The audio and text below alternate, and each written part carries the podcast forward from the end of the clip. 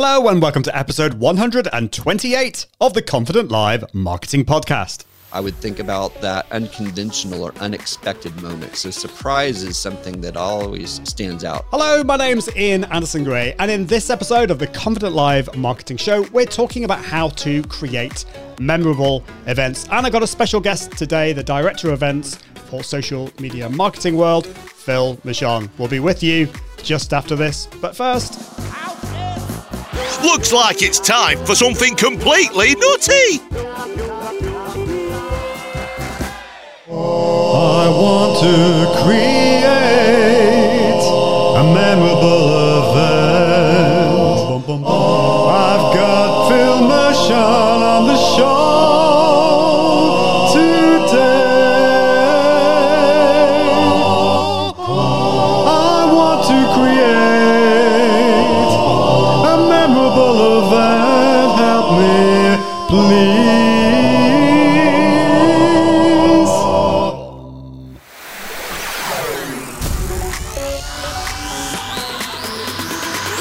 Welcome to the Confident Live Marketing Podcast with Ian Anderson Gray.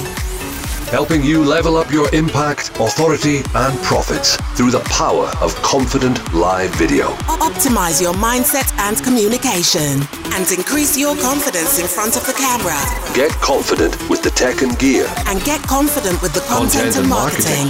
Together, we can go live! well, hello, welcome to episode 128 of the Confident Live Marketing Podcast. In today's show, I'm joined by the Director of Events for Social Media Marketing World, Phil Mershon. We're going to be talking about how you can create memorable events. Now, we're going to be focusing on in person events, but obviously, in the last year, there haven't been too many of those. And we're going to be talking about how you can also translate some of those things into virtual events as well. But first, just to let you know about my sponsor of this episode, and that is Restream. I use Restream for all of my shows as well as Ecamm Live, and Restream allows me to broadcast to a plethora of different destinations. I can then bring in the conversations, the chat from all my lovely audience out there as well. And with Restream Studio, you can also have up to nine guests on your show.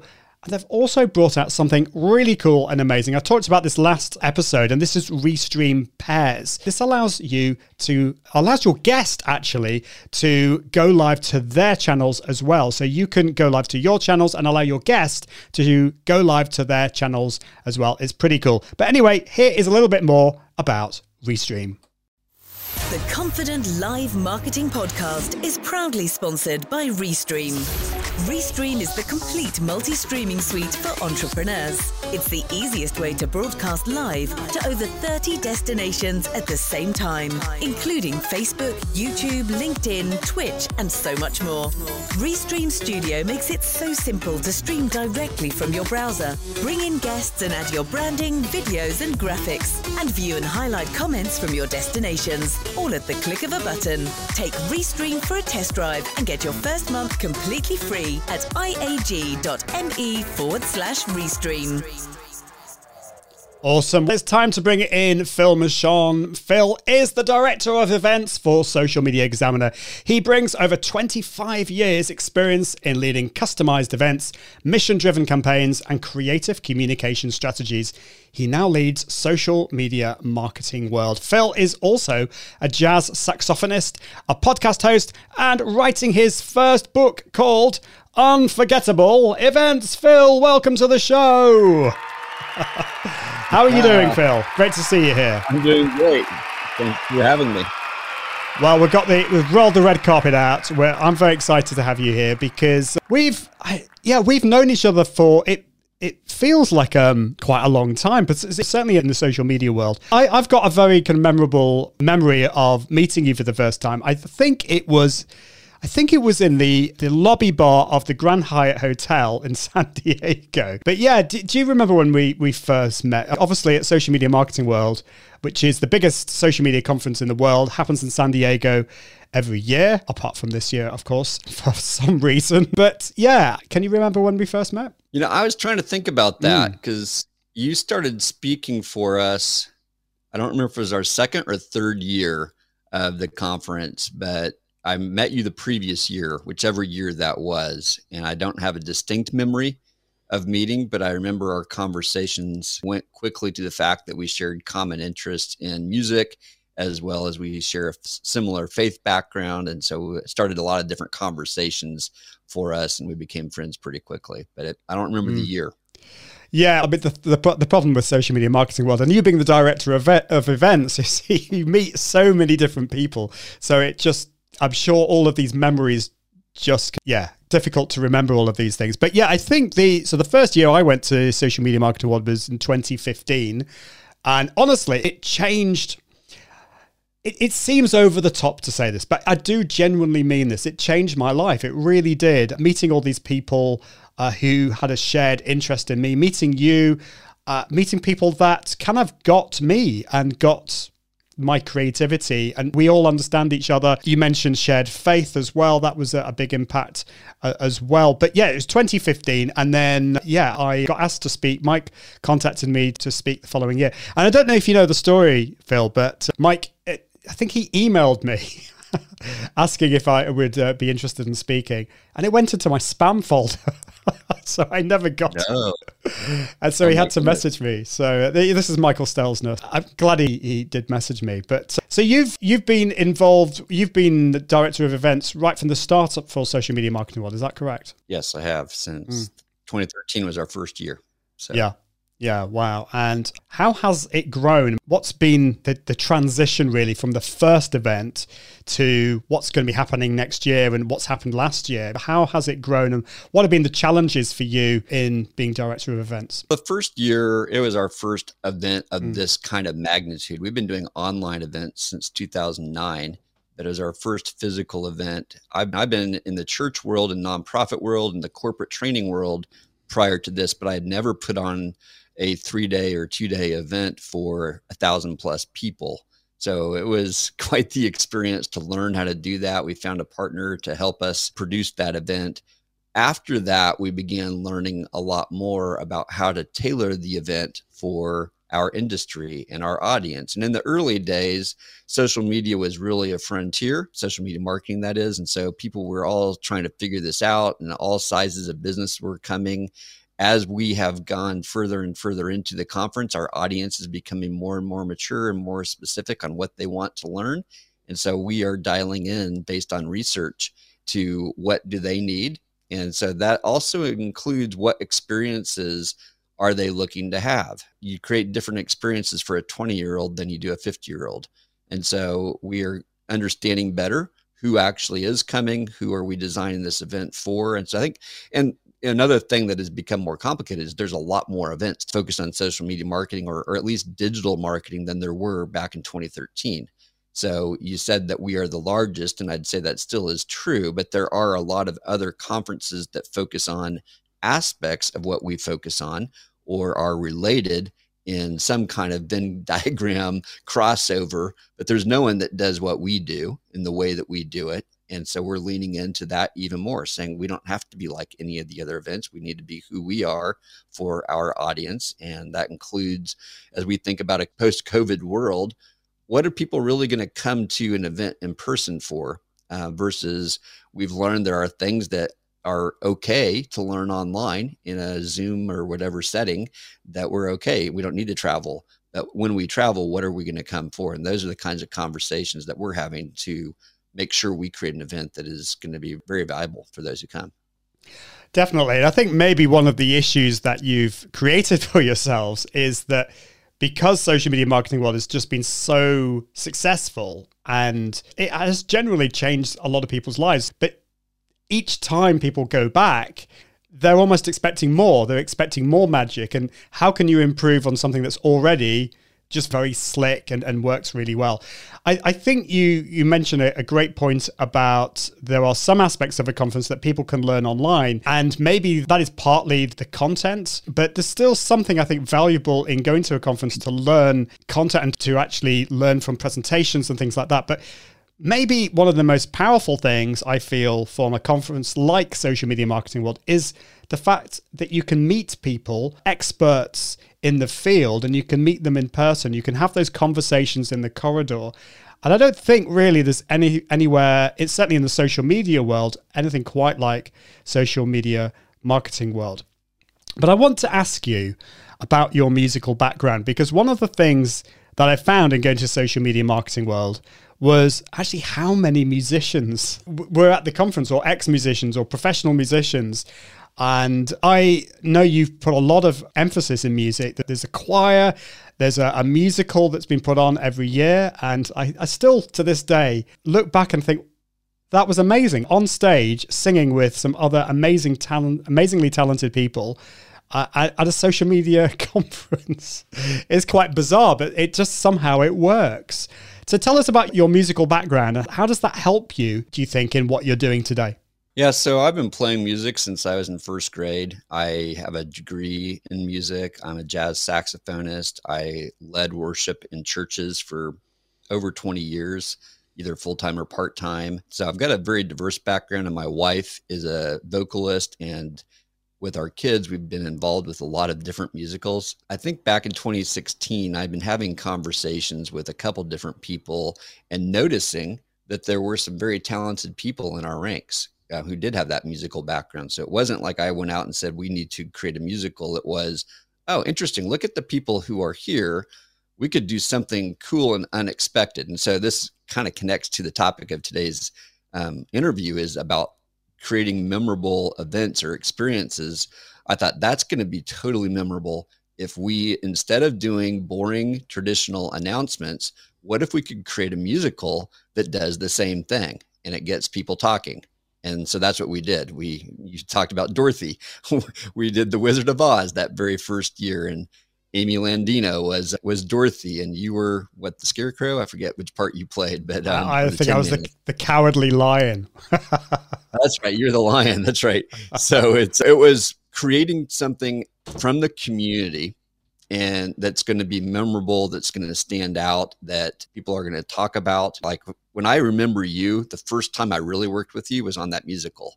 I know we had known each other for a year before that, but that was a standout moment for me. And that's where our friendship became something profound. And so I, I know that's not the first moment, but that is the first standout moment in my mind.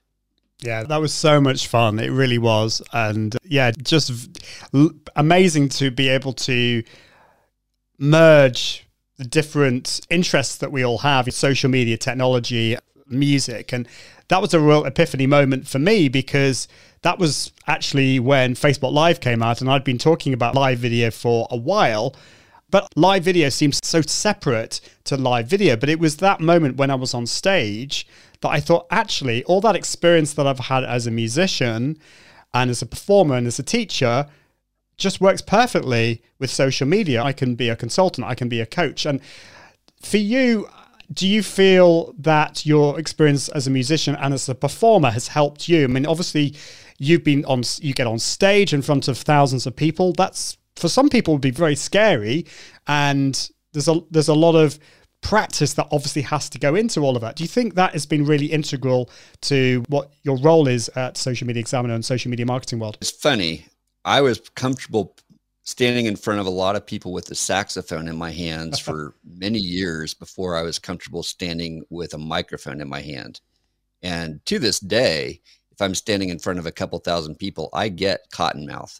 I still get nervous. I don't necessarily get the butterflies in the stomach, but I do get dry mouth and I need water close by. But it definitely prepared me. So I think understanding why am I up there?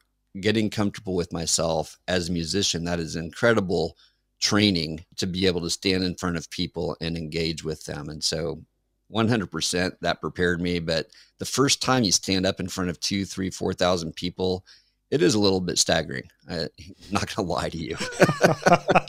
I'm glad you said that. It makes makes you makes us all feel that you are actually a human being because we all, I think most of us do struggle with with that. And it's funny I don't know whether, yeah, I think you've committed this that you would probably feel, or you certainly did feel more comfortable getting in front of uh, 4,000 people and just playing a saxophone, whereas speaking to them was more nerve wracking. And I I feel the same.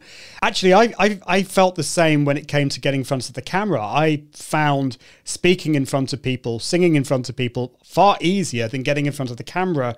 It just felt to begin with very unnatural. So, with all of these things, I think you'd say, Phil, that you just need to practice. You just need to keep doing it. And all the stuff that you've learned as a musician in this case, you can push into your speaking in front of the camera or in front of lots of people. Would you say that's the case?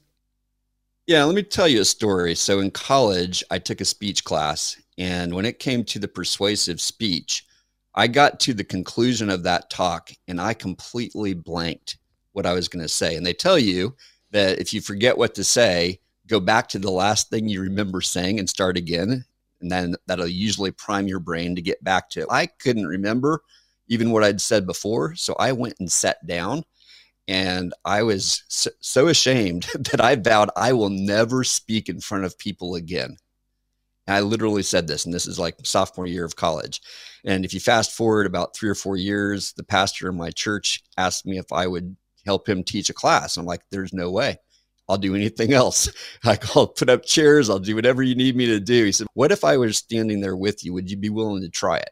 And I did, and I found that I liked it. And I think the takeaway, and that that began a journey where I would I've been all over the country speaking on stages, and I've spoken in front of lots of people, and got trained to be a pastor and whatever. And I think what I learned through that, and I think this is something anyone can learn and musicians can relate, is if you've got something that you are prepared to say or something that you have to say, then it's a whole lot easier to get up in front because now you're not worried about what they think of you. You're more concerned about what I have to say is important. It's life changing. Or in the case of a musician, you've prepared this song, you want to share it. Like you're ready to share it. You're you want to do that. And I think that's something that I learned through that experience. And there's still times that I've been asked to speak or get in front of people, whether it's to play a song or to speak, where I'm not ready or what I'm talking about is something I don't care about. And that's when nerves overtake me.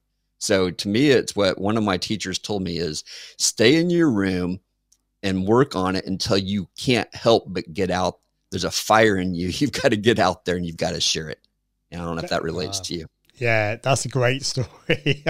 I think we've many of us have been there, but it, it shows that you should never say that you're never going to do anything again because you'll probably come back and you will end up doing it. And I think I've had a, a, similar experience when I first went live. I was absolutely petrified. Instead of being the live video expert, I was actually the reluctant live video guy, and that doesn't doesn't make a great headline. imagine introducing me at Social Media Marketing World, Ian Anderson Gray, the reluctant live video guy.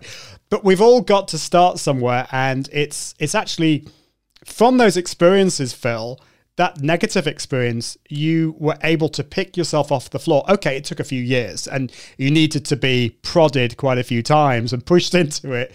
But that, I think, makes you more real and authentic. And you, you also understand how other people feel in the audience as well. And empathy is so important, I think. Now, I can see Alec Dorling is in the house watching on YouTube. Great to see you, Alec. Hope you're doing well. And he's asking a question. So, if you are focused on social media marketing, then which social media have the main focus in 2021? Is it Instagram, Facebook, Clubhouse, or other? And Phil, this is always a challenge. There are tracks on all the, the major social media platforms do you look at what is happening in the social media sphere and work out what is hot, what's going to be hot in, say, for example, 2022, and then get the right speakers and the right tracks for that? I mean, how, how, how do you work all of that out? Yeah, it's it's an ongoing and constant research journey that we're on where we do surveys a couple times a year of our audience, which is a good representation of the industry. But we're also watching how people are consuming content that we create, whether it's in our blog, our podcast, our videos that we're creating. In addition, we're studying what are people saying in the media. So we've got all these different data points that we're studying to say what's hot, but then understanding the intersection of what's hot for our audience. So knowing who it is that's coming to us. And if it's at a conference, it's one subset of our audience. If it's on the blog or podcast or video or one of our other products, then it's a different audience. They're similar, but not the same.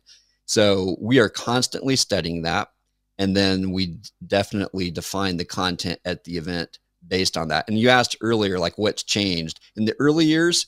We let speakers just speak on whatever they wanted to because we knew any topic was going to probably be interesting to somebody. But now we are definitely way more interested in knowing what our audience finds to be pain points and where are the breaking trends what are the new opportunities for marketers. Because in general people who've been doing social media marketing for a while which a lot of our audience have been they want to know what's working today. They're not into the basics. They need the advanced stuff. They need the stuff that's more hidden.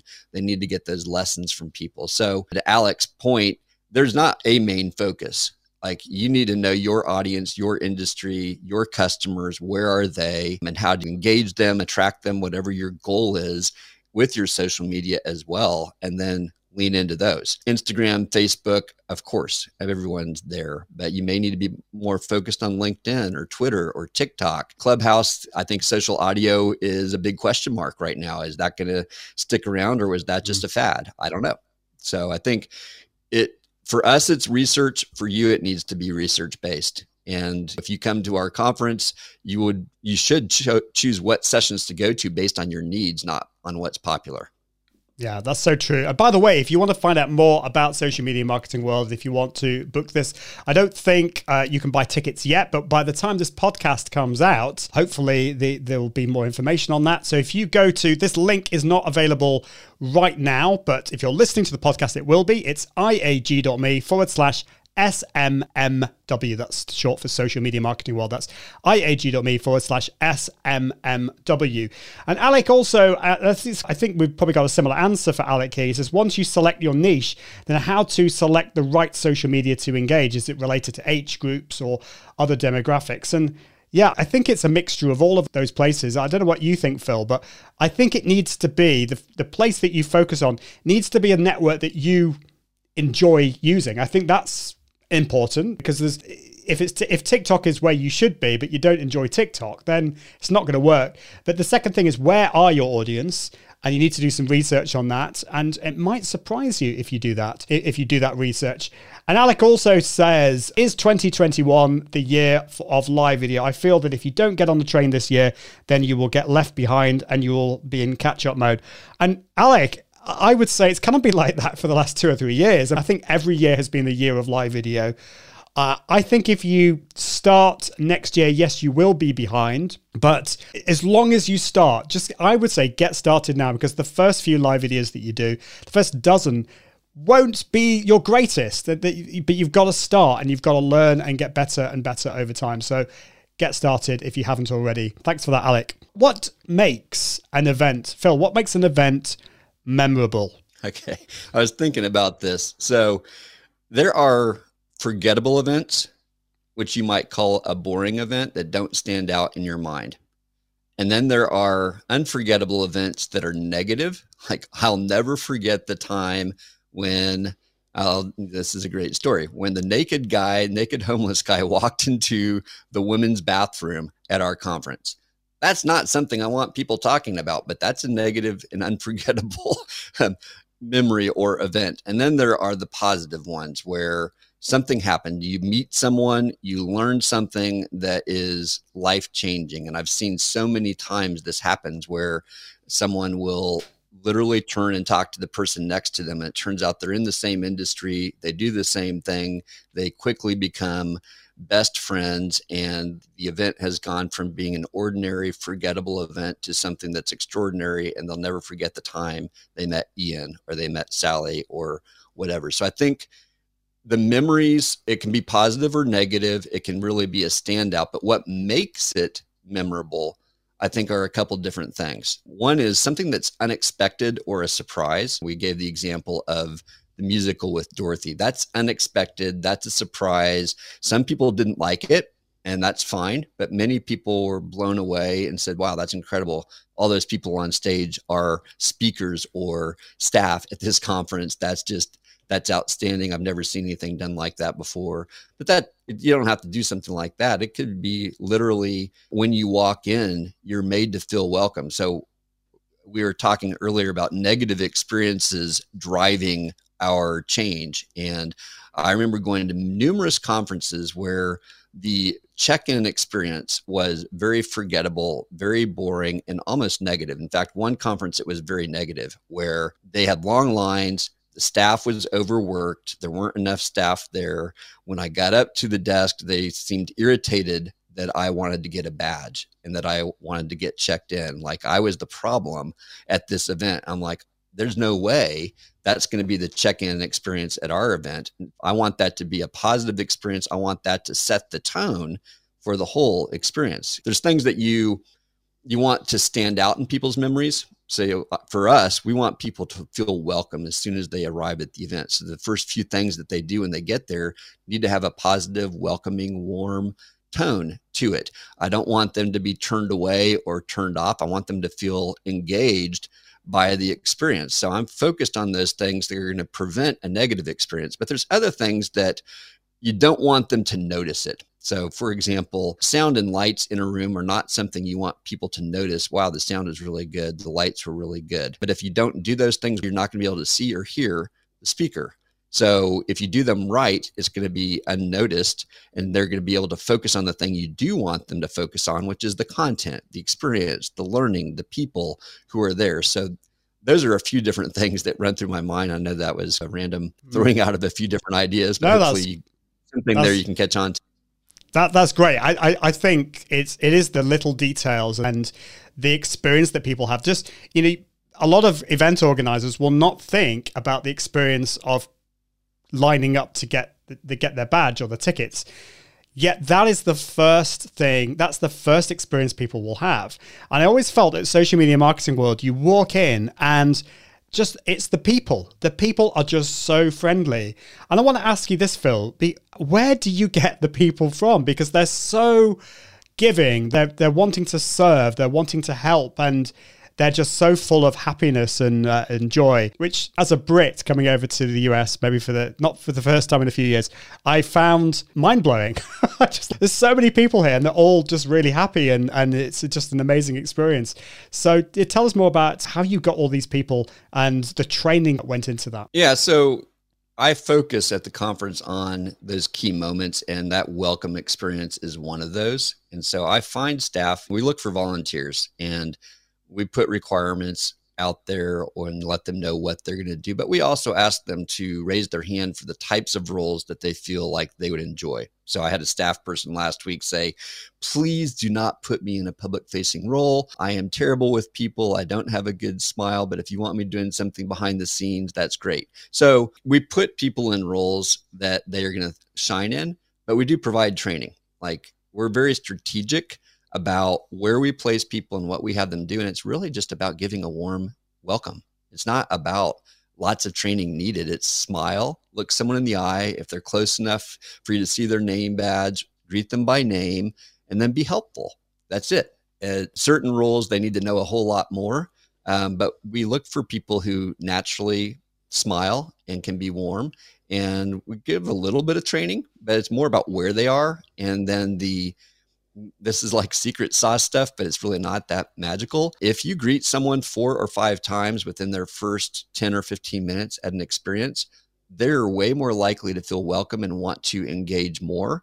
If they walk in and they have to fend for themselves and they feel like the people there are cold or uninterested or even repelling, like I remember at one convention that I went to, I asked a convention staff person, not the conference, but the building staff, how to get somewhere because I got lost. And the guy looked at me like I was stupid, like the building was so easy to navigate, which it wasn't. Um, but to him, it was because he'd worked there all his life. And he treated me like I was scum. And so I, that was a really bad experience. And I decided I'm not going back to that event based not on the staff of the conference, but based on the staff wow. of the convention center. And our conference, we are grateful that we've got staff at the convention center who also share our value on serving people. So I'm looking for people who have that mindset of service and who understand how important it is to make someone feel at home. Because I think if someone feels at rest, like you've got their needs taken care of, they feel secure, they're way more likely to be in a place that they're going to learn. And that's really all we're trying to do. We want you to feel like you belong, you can find whatever you need and this is going to be a good experience for you so that you're going to lean into the experience as opposed to being constantly suspicious of everything that we do. You used the word there phil belong belonging and i think that is absolutely key because i have been to conferences where i've felt a bit of an outsider. I've not felt that i've belonged. And I think when people go to a conference for the first time, particularly if you are an introvert, you're going to be nervous. I was really nervous the first time I went to Social Media Marketing World. Not only is it on the other side of the world, but will I know anyone? Are they going to think I'm like weird or I, I don't know. There might be some. Would I have the conversations with people? Would I just be standing in the corner like a lemon? And I didn't feel that at all. I just felt really, I belonged and I felt part of the crowd. Whereas some conferences I've been to, they've been very cold or they've been maybe cliquey is the word. So a lot of people know each other, but they're not doing anything to help to know me. I want to ask you this, Phil. That's obviously something that you've thought about. You you want people to feel that they belong, and you don't want people to feel on the outside and, and unloved. What do you do to make those people who maybe feel nervous and on the outside feel part of the gang? So when you've got thousands of people coming to an event, you obviously can't affect the behavior of thousands of people. But what we do is we look for speakers who embody that kind of attitude. So I think uh, specifically of someone like Chris Brogan, who I don't think he's spoke the last couple of years, but he is a leader in our industry. He's been there for a long time. He, you could say he's one of the forebearers, but he has this attitude of, hey, if you come up, he's going to open up and welcome people into the conversation and ask you. And we're looking for speakers who have that kind of mindset of they want to talk to whoever wants to talk to them. They're not too good to talk to anybody, but instead they make themselves available. I think you mentioned Mark Schaefer earlier. Mark will just sit in our lobby and be available to talk to people for hours on end. Many of our mm. speakers will leave a session and they'll make themselves available to answer questions for 30, 60 minutes. They are part of the event. They don't clique to themselves. But in terms of like specific things we do, it's back to what we talked about earlier with the staff. I think staff can help set that tone. And we've got some people who look like staff because they're wearing staff shirts, and others who are incognito, who are more like yeast working their way through the event. And we ask them to, hey, if you see someone who's by themselves, approach them and see if they need anything, if you can engage them. Sometimes they need space, they got to get some work done, they just need a little shut eye. But other times they just needed somebody to draw them in. And I've seen that happen so many times. Or when someone looks frustrated, if you approach them and ask them a few questions and engage them and are just a, a warm listener, you can totally change that. And additionally, you know, there's some programmatic things that you can do for sure, like making available what we call table talks, but other conferences will call birds of a feather or different kinds of small conversations of where you can find people interested in the same things that you are. If you're into live video, here's some conversations happening with other people who want to talk about live video. So there's things like that where here's some places I can go where I can find people like myself, but otherwise it's trying to set a tone. And so I do it with our staff are setting the tone when people arrive and are present throughout the event. We have MCs who are cognizant of setting the tone. Ultimately, people have to choose. Am I going to lean in, engage? Am I going to enter into those conversations or do I just want to stick to myself? And that none of us can control. That's an individual choice, but we want to set the tone of the culture, the environment where people will engage if they want to. Really love that. One of the many things I love about social media marketing world is there is technically a speaker's green room, but it doesn't seem to be used that often. There are, you know, some speakers will go in there and before they speak, before they present, just to go over their slides. But the speakers are very much within the crowds, talking with people. There's not this them and us place uh, kind of feeling. And I love that. I really love that because I, I just feel it's the role of speakers to serve the people and be part of the crowd. And I think that's really important. Now, Alec Dorling, thank you for being so patient.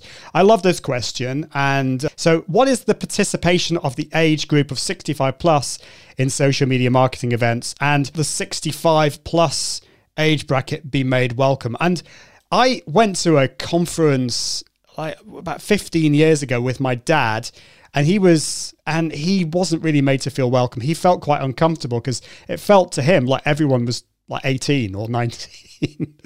how about social media marketing world? Can you tell us if you're over 65, uh, how welcome would you be, uh, be made to feel? I'm getting closer and closer to that age. I'm aware, but I will tell you this. I think it's going to depend on the mindset of the person coming. If social media is over your head and you're already lost, it may not be the place where you're going to feel welcome because these are people who are, eh, no matter what your age, if you're trying to figure out how do I use social media and you know what you're trying to use it for and you're a learner in mindset, then it doesn't matter your age. I've seen there's a guy that stands out and I don't remember his name, but he has three businesses. He's in his 80s and he's there asking questions the night before the conference started. He's just working the event and standing out. By the end of the event, we're all talking about this guy. It's been a couple years, so that's why I don't remember his name. So I think if you go in with the mindset of, hey, I'm here to learn and I want to learn, and you don't have to have all the answers, people want to engage. If you go in this, you could be 30 and have the mindset of, I this is too confusing, I'm overwhelmed, I'm not participating, you're not going to have a great experience. So there's not an age thing going on. It's much more a learning community. And to your point about speakers, I think part of why speakers are like that is they all want to learn and they realize in social media nobody has all the answers because as soon as you think you do everything's going to change tomorrow. So it, we're all constantly trying to keep up. And so i think that is not age dependent that's mindset dependent.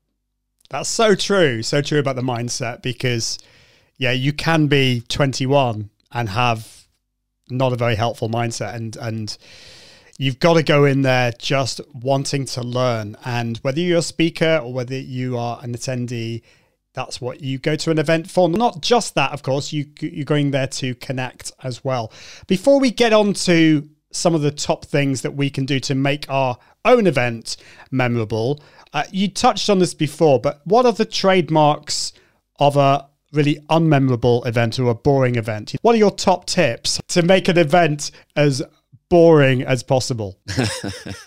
That's an interesting question. How would you go about creating a boring event on purpose? Because I don't want to do that. I think speakers who drone on and on and are uninteresting and have their PowerPoint slides loaded with lots of data and they don't use a lot of the the things that we know in music of creating pause and creating dynamics and cadence and all those things that we know how to do with music. The same thing is true in talks, or if you have a bunch of people speaking that are not on relevant topics, then it's going to start sounding like droning and people are going to be flocking into the audience. Or this is how to make it really forgettable is have offensive speakers someone who's going to get up there and start um, dividing the audience over political statements. I've seen that happen. I've seen hundreds of people flock out of a room when a speaker does that. So that's actually not boring. That's very memorable, memorable, but in a bad way for that speaker.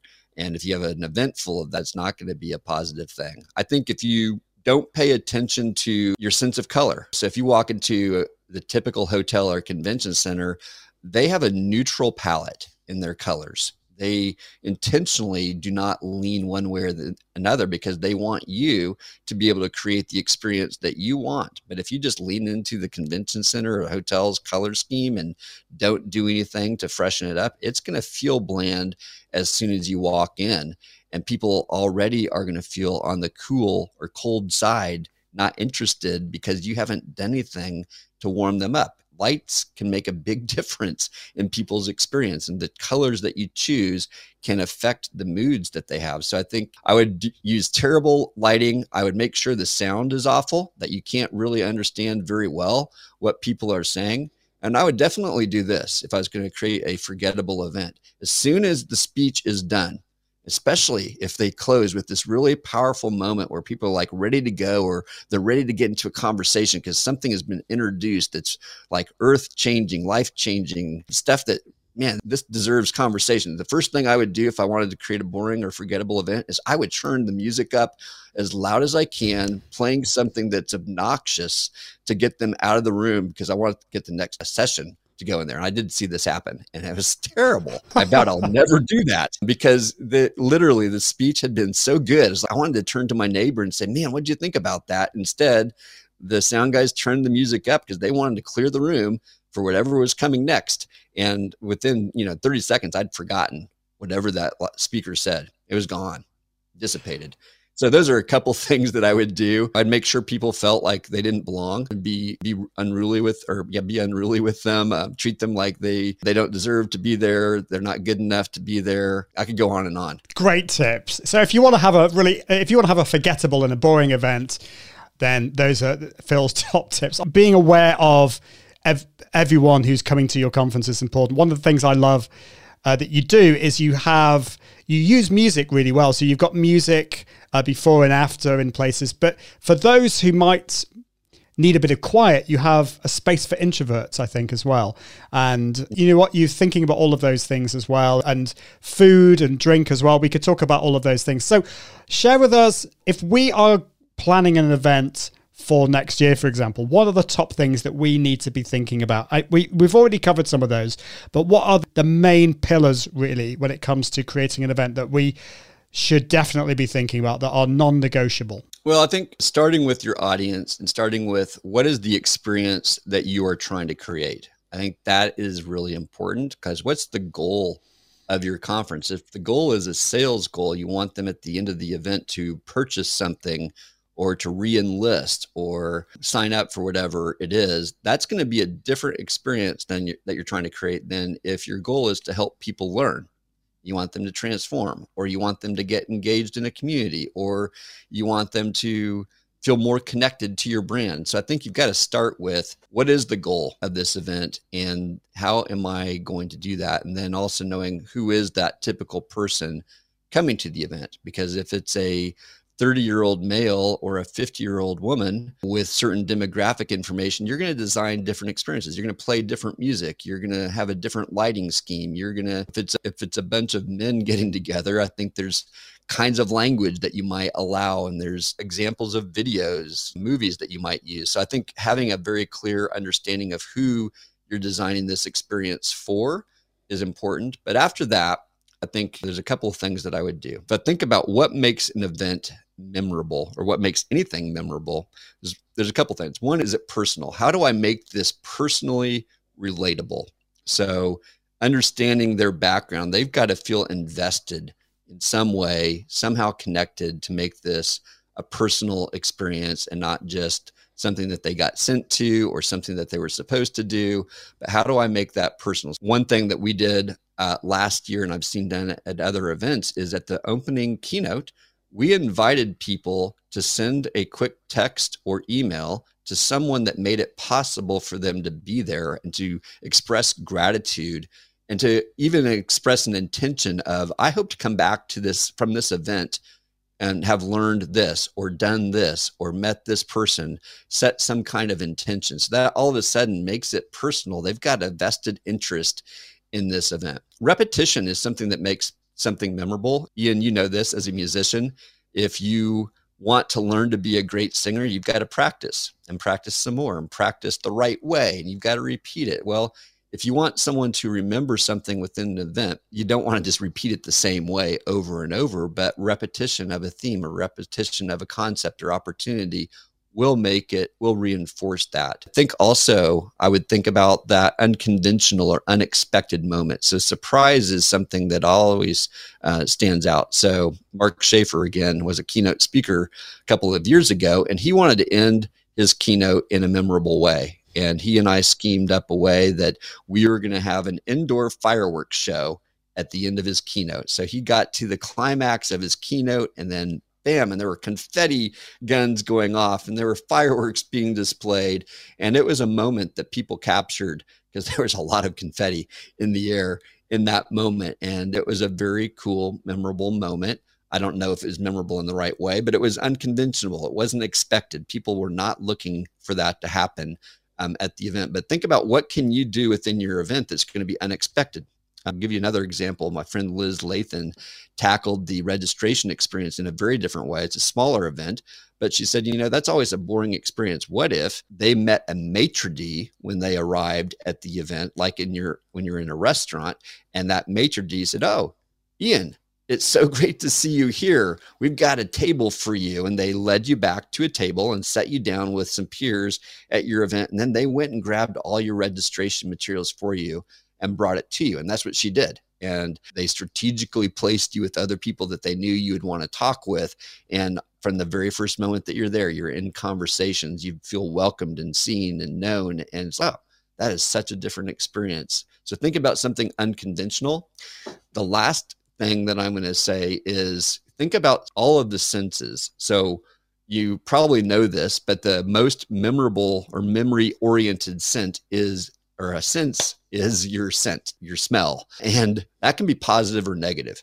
So if someone has fragrance issues and a fragrance is going to cause an allergic reaction, that's bad.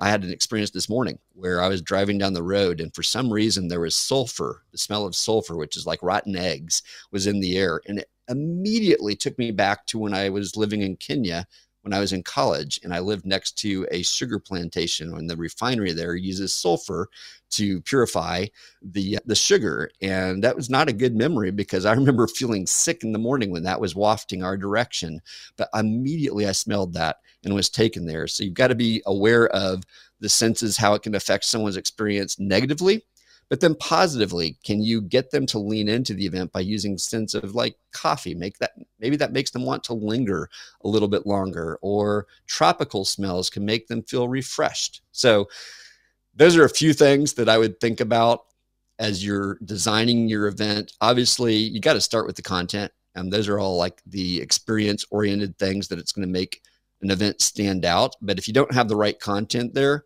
the right speakers delivering the content, it doesn't matter any of the stuff that I just said. That's got to be the first thing that you start with if it's a content driven event. Again, you got to start with what's your goal. Absolutely, and it's that those are the main things. But it's all these little things, and I love that, that those stories that you were sharing about getting the person to sit at a table and getting them registered while talking with other people. That's really smart.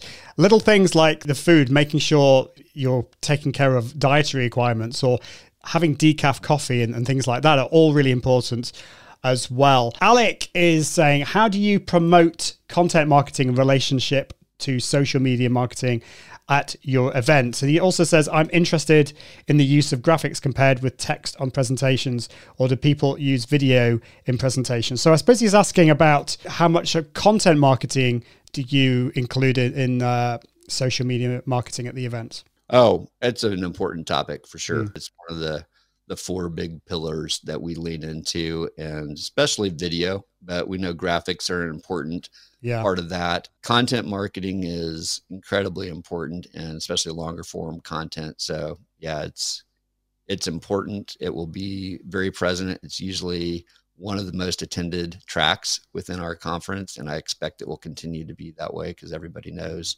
you've got to create great content to get people to engage, to learn about you, whatever your goals are. Very true. Now, I'm not sure, Alec, if you're talking about the use of text when you're a speaker's giving a presentation, how much text is on the screen compared with. But anyway, I'm a big believer in images, less text. Otherwise, it's just overkill and people are going to die of boredom. I'm sure you'd agree with me, Phil, on that one. Obviously, yeah. it depends on your topic. If you're teaching something really technical, then you need to use more text and more, you know, detailed graphics. But in general, I agree with you that less is more in terms of what you put on, and people will remember the images and the stories way more than they're going to remember the bullet points. I think lean into stories. Whenever you tell a story, people usually stop and listen to that story and they'll remember the story weeks later. They're probably not going to remember the bullet points unless you've said it in a memorable way. I this is coming from a church, but I remember very clearly the pastor said, Don't conceal, confess. And he said it like multiple times through the, the message that he was giving. And I think when someone does something like that, there's alliteration, it's memorable in the way they say it, that you can create a framework of a talk that helps people remember the basic things that you were doing. And then they'll remember the stories. And then if they need the details, they're going to go back and listen or look at your notes. Really good stuff. That's a whole other show that we could talk about pre- presenting and, and all those kind of things. Thank you, Phil. I've just looked at the time. We are almost out of time. I did want to briefly ask you about virtual events. So, for some reason, conferences haven't been happening much in person. Unfortunately, Social Media Marketing World had to be postponed this year because of, let's just say it, COVID. And a lot of events have moved online. Now, some events that I've been to, some online events that I've been to, have worked remarkably well. I, I was involved with Janet Murray's, what's it called, uh, 2021 Sorted, I think it was last year. That went really well and had lots of good positive feedback. But I've been to a lot of online events, let's face it, that are just death by Zoom. There's no other way of saying it. So, uh, what can we learn, do you think, from in person events and from your experience to create a memorable v- virtual event? I know a lot of things have been tried. Everyone knows that Zoom can put you to sleep or cause you to be bored or disengaged. It's hard. It's hard when you're online and the other things coming across your screen to stay engaged. And so I think anything you can do to keep people engaged that includes getting them into conversation, inviting their participation, sending things to them in the mail. I think that can be really cool. I've seen people talking about great experiences where they're opening boxes together of things that they didn't know that they were going to get. And all of a sudden, wow, I wasn't expecting that. Or they're getting cocktail mixes or coffees or things that they can try all together. And there's someone there. So you're creating experiences for them that you maybe couldn't even have in person that you can have virtually. So think about that. It's like, how do we do something here and lean into the advantages of it where this is something that you would do one to one, but many people can participate at the same time. And if you've got the budget to make that happen, but I also think your speakers have to be much more cognizant when you're in a room with someone, there's a forgiveness. If someone starts to get a little bit long winded on a story, when you're online, you've got to be quickly engaging and re-engaging and using stories and shifting things around because you're you're looking at the camera in one view. You've been doing a good job of mixing up the views or the scenes here on this live here today, but I think you got to be aware of those different things, the dynamic of how do I keep people engaged while I'm speaking? How do I get them engaged in community? a lot of them aren't willing to. I think we've all kind of grown a little bit weary. Am I going to engage in this or not?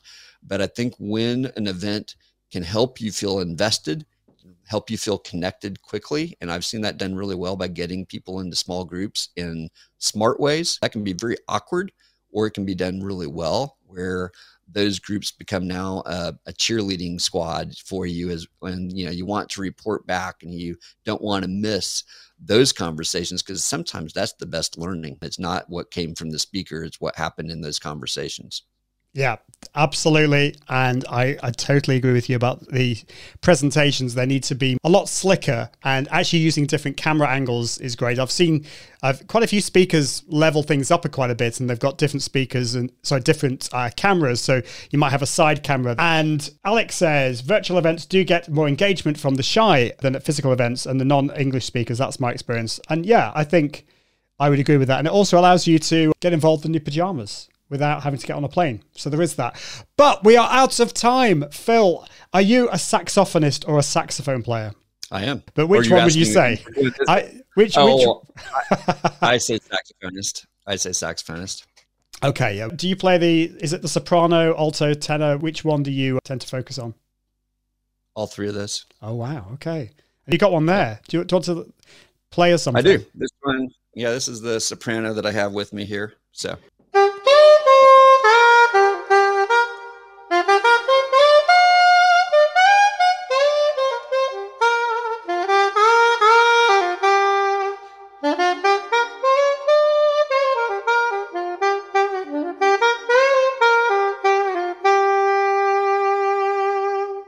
Wow, that was awesome. Just love that. That's really, really great stuff. I hope you're impressed with Phil's playing there. And uh, we're hopefully going to be doing a little bit more jazz with the theme song as well. haven't quite figured out what that's going to be.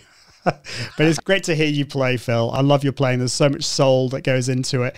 Now, you're in the middle of writing a book, and uh, tell us more about the book. And uh, I, I, know the date, the, the release date's not out yet, but tell us a bit more about what the book's going to be about. COVID put a dent in the plans. I'm under contract for a book. The working title is Unforgettable Events, but for obvious reasons, the last year and a half, that has not been a topic that too many people would be interested in, and the publisher wasn't interested.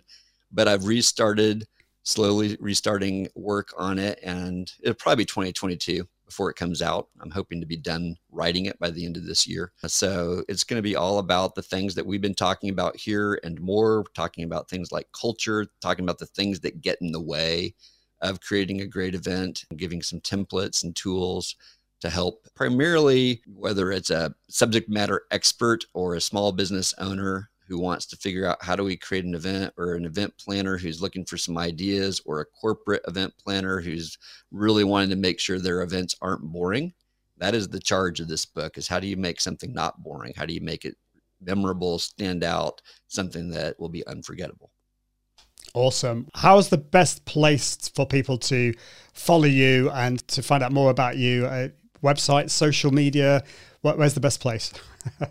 I would say social media is the best. LinkedIn's always good. I'm less active on Twitter. I'm pretty active on Facebook, but probably for this professional audience, I'd say LinkedIn is the place to LinkedIn. Go. Well, you can connect with Phil on LinkedIn if they if people just search for your name. I'm sure they'll find. But we'll also put links in the show notes for this, which will be at iag.me forward slash I think it's 128, isn't it? I've forgotten already what number we're on. Yes, it is. 128, iag.me forward slash 128 when the podcast comes out. Thank you so much, Phil. It's been absolutely amazing to have you on the show. I'm sorry it's taken so long to get you on the show, but uh, it's just great to, to have you today to talk about memorable, memorable events. So thank you. Thanks for awesome. having me on. It's been great. But until next time, I encourage you to level up your impact, authority, and profits through the power of Confident Live Video. See you soon. Bye. Thanks for listening to the Confident Live Marketing Podcast with Ian Anderson Gray. Make sure you subscribe at iag.me forward slash podcast so you can continue to level up your impact, authority, and profits through the power of live video. And until next time, toodaloo.